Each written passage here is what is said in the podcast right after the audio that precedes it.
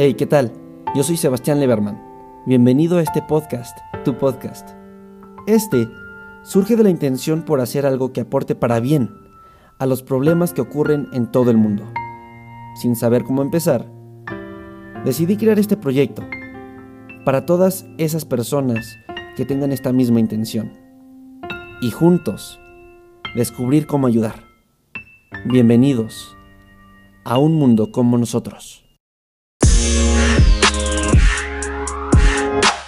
Y estamos aquí con el onceavo episodio de este podcast. Sean todos ustedes bienvenidos. Y, ah, ah bueno, primero que nada, antes que nada, em, una disculpa, muy sincera, desde el fondo de mi corazón, por, ah, pues, eh, verán, el domingo pasado eh, subí el, el, episodio 10, como, como se debe.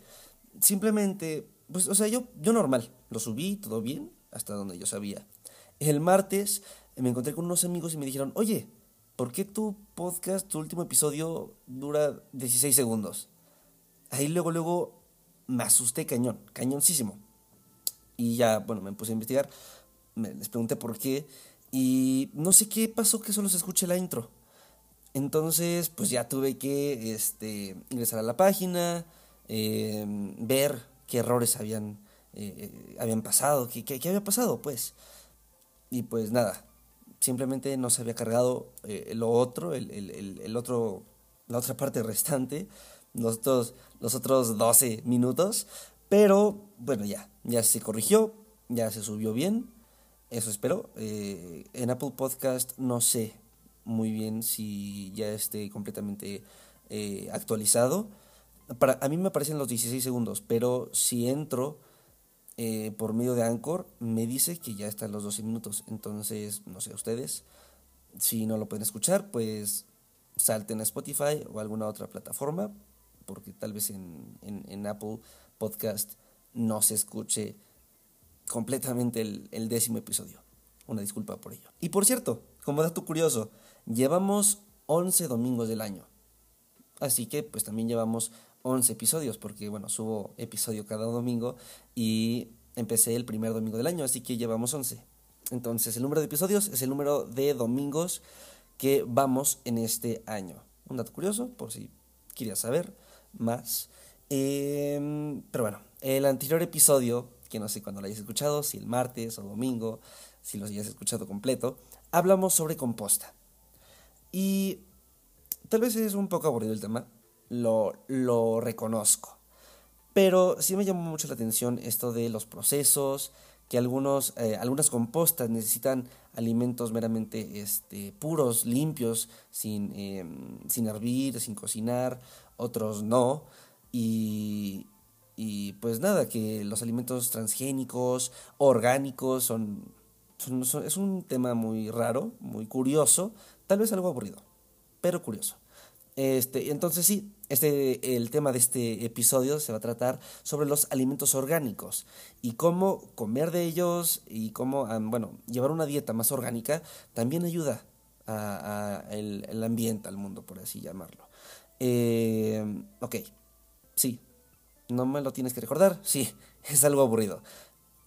Trataré de hacerlo lo menos aburrido posible, ¿vale? Pero esto todo tiene una razón, que el próximo domingo estoy, eh, bueno, yo tengo un tema que sí es muy gordo, muy, muy grande, este, muy extenso, vaya, y no creo que sea lo más apropiado tocarlo ahorita, mejor el siguiente domingo, ¿vale? Entonces se está preparando un tema muy bueno, dame tiempo para buscar un poco más de información, tratarlo de hacer un poco más comprensible, entenderlo yo eh, del todo y, y pues nada, tendrás que esperar hasta el próximo domingo. Pero bueno, entonces, regresando al punto de este episodio. Alimentos orgánicos. ¿Qué son? Bueno, estos son los que se producen sin alteraciones químicas ni procesados con aditivos. Esto para contribuir a una alimentación más nutritiva, natural, pero también para un proceso de producción menos contaminante y que no afecte a la biodiversidad. ¿Cómo es esto? Bueno, Verán, según la revista Forbes, los productos orgánicos contienen más grasas saludables, más antioxidantes que no contienen tantos antibióticos ni hormonas sintéticas, así como parisinas y metales pesados. Ahora bien, aquí te voy a compartir cuatro razones por las que es mejor comer alimentos orgánicos que los normales. La primera razón es por la salud de la tierra, ya que al no usar tantos químicos y al aplicar la rotación de los cultivos, ayuda a equilibrar los nutrientes y minerales de la tierra. La segunda es que ahorran agua, ya que son producciones más pequeñas y más controladas que utilizan un sistema de regado inteligente que además administra muy bien el agua y evita sequías. Así que también estamos contribuyendo a que cuidemos más el agua. Si quieres un poco más de información, pues ahí está el episodio 3. Eh, bueno, tercera razón, producción consciente, pues no se utilizan grandes maquinarias para sembrar y cosechar todos los productos, sino que se hace todo a una escala muy pequeña, que permite controlar y administrar muy bien cada recurso. O sea, es más controlado y es un poco más ordenado todo, ¿vale? Ok, pero el último es más una desventaja, y son los costos, ya que todo lo que te acabo de decir anteriormente también afecta para que sea un proceso más lento y más costoso. Pero hay dos alternativas. La primera es comenzar a hacer tu pequeño huerto en casa, comenzando a sembrar algunos condimentos, algunas hortalizas, ya tú mismo estás produciendo orgánicamente tu comida con los beneficios ya antes dichos y pues reduces los costos. Otra sería también conseguir algún producto local, que sepas que tiene un proceso más consciente de producción y pues consumirle a este, ya sea en los mercados, ya sea en los tianguis, de la esquina, de los domingos, ya tú sabes. Y bueno, esto es todo lo que tenía planeado compartirles hoy, pero también quiero em, compartirles algunos datos curiosos, mm, que son más unos datos para reflexionar y valorar lo que tenemos, ¿ok? Entonces te voy a compartir aquí seis cosas que hacen que la vida en la Tierra sea posible. Porque pues muchas veces no valoramos la Tierra como lo es, o al menos em, lo haces pero diciendo, bueno, es que es nuestro hogar. Pero aquí con estas seis razones te voy a compartir y te voy a decir por qué es tan, tan curioso este lugar. Y verán, la primera razón es porque está perfectamente localizada a la distancia perfecta para que haya vida.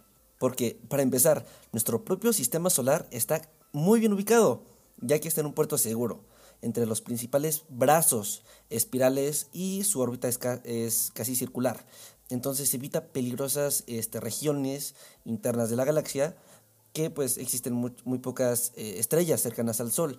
Esto reduce que los riesgos eh, en la Tierra sean pues muy graves ya que pueden eh, arriesgarse a tirones gravitacionales, explosiones de rayos gamma o colapsos eh, de estrellas llamadas supernovas. Entonces estamos bien protegidos, todo nuestro sistema solar está bien protegido en un rinconcito de nuestra, pues, de nuestra ubicación galáctica. el siguiente es el Sol, ya que hay varias estrellas que arden más, pero usualmente no, no viven lo suficiente para pues, dar vida. También existen otras estrellas más jóvenes, pero que a menudo son inestables y pues son propensas a estallar y llevarse planetas con sus ráfagas de radiación.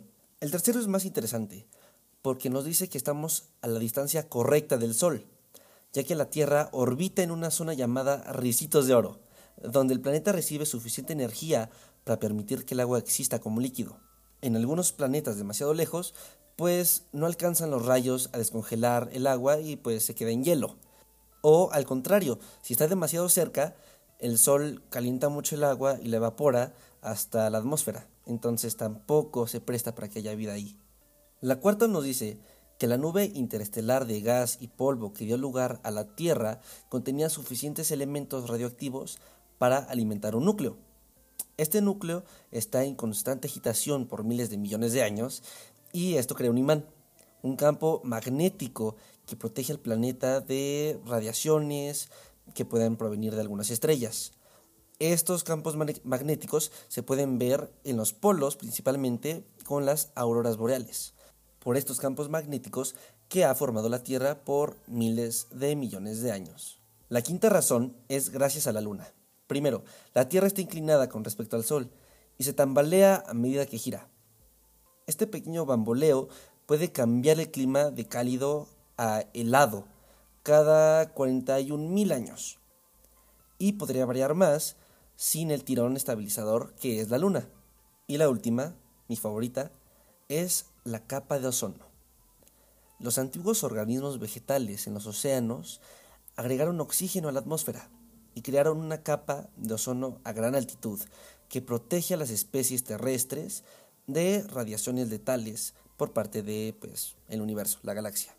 Y listo, estos datos los puedes ocupar en reuniones o en fiestas, algunos datos curiosos para verte más listo o que dominas más estos temas, pues te pueden servir y pues también para valorar eh, la Tierra, ¿no? O sea, sin estos, sin estos seis y más, porque hay muchos más eh, factores, pues no, no podría haber vida en la Tierra.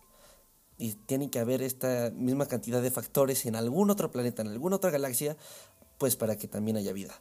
Entonces, sí, somos un bicho raro en toda la galaxia y por eso mismo hay que protegernos.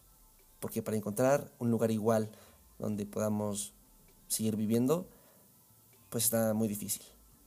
Es más fácil cuidar nuestro hogar, nuestro planeta y, bueno, seguir viviendo aquí. Entonces ya, esto fue todo por mi parte. Muchísimas gracias por escucharme, por darme tu tiempo. Nos estaremos escuchando a la próxima, el próximo domingo. Y pues no te pido que compartas, suscribas, comentes o lo que puedas hacer en la plataforma en donde me estés escuchando. No, solo te invito a que apliques algo que hayas aprendido hoy en este episodio. Eh, platicarlo con tus compas, con tus familiares y creo así eh, se compartirá la idea principal de lo que va este podcast. Muchísimas gracias. Chao, chao. We'll be right.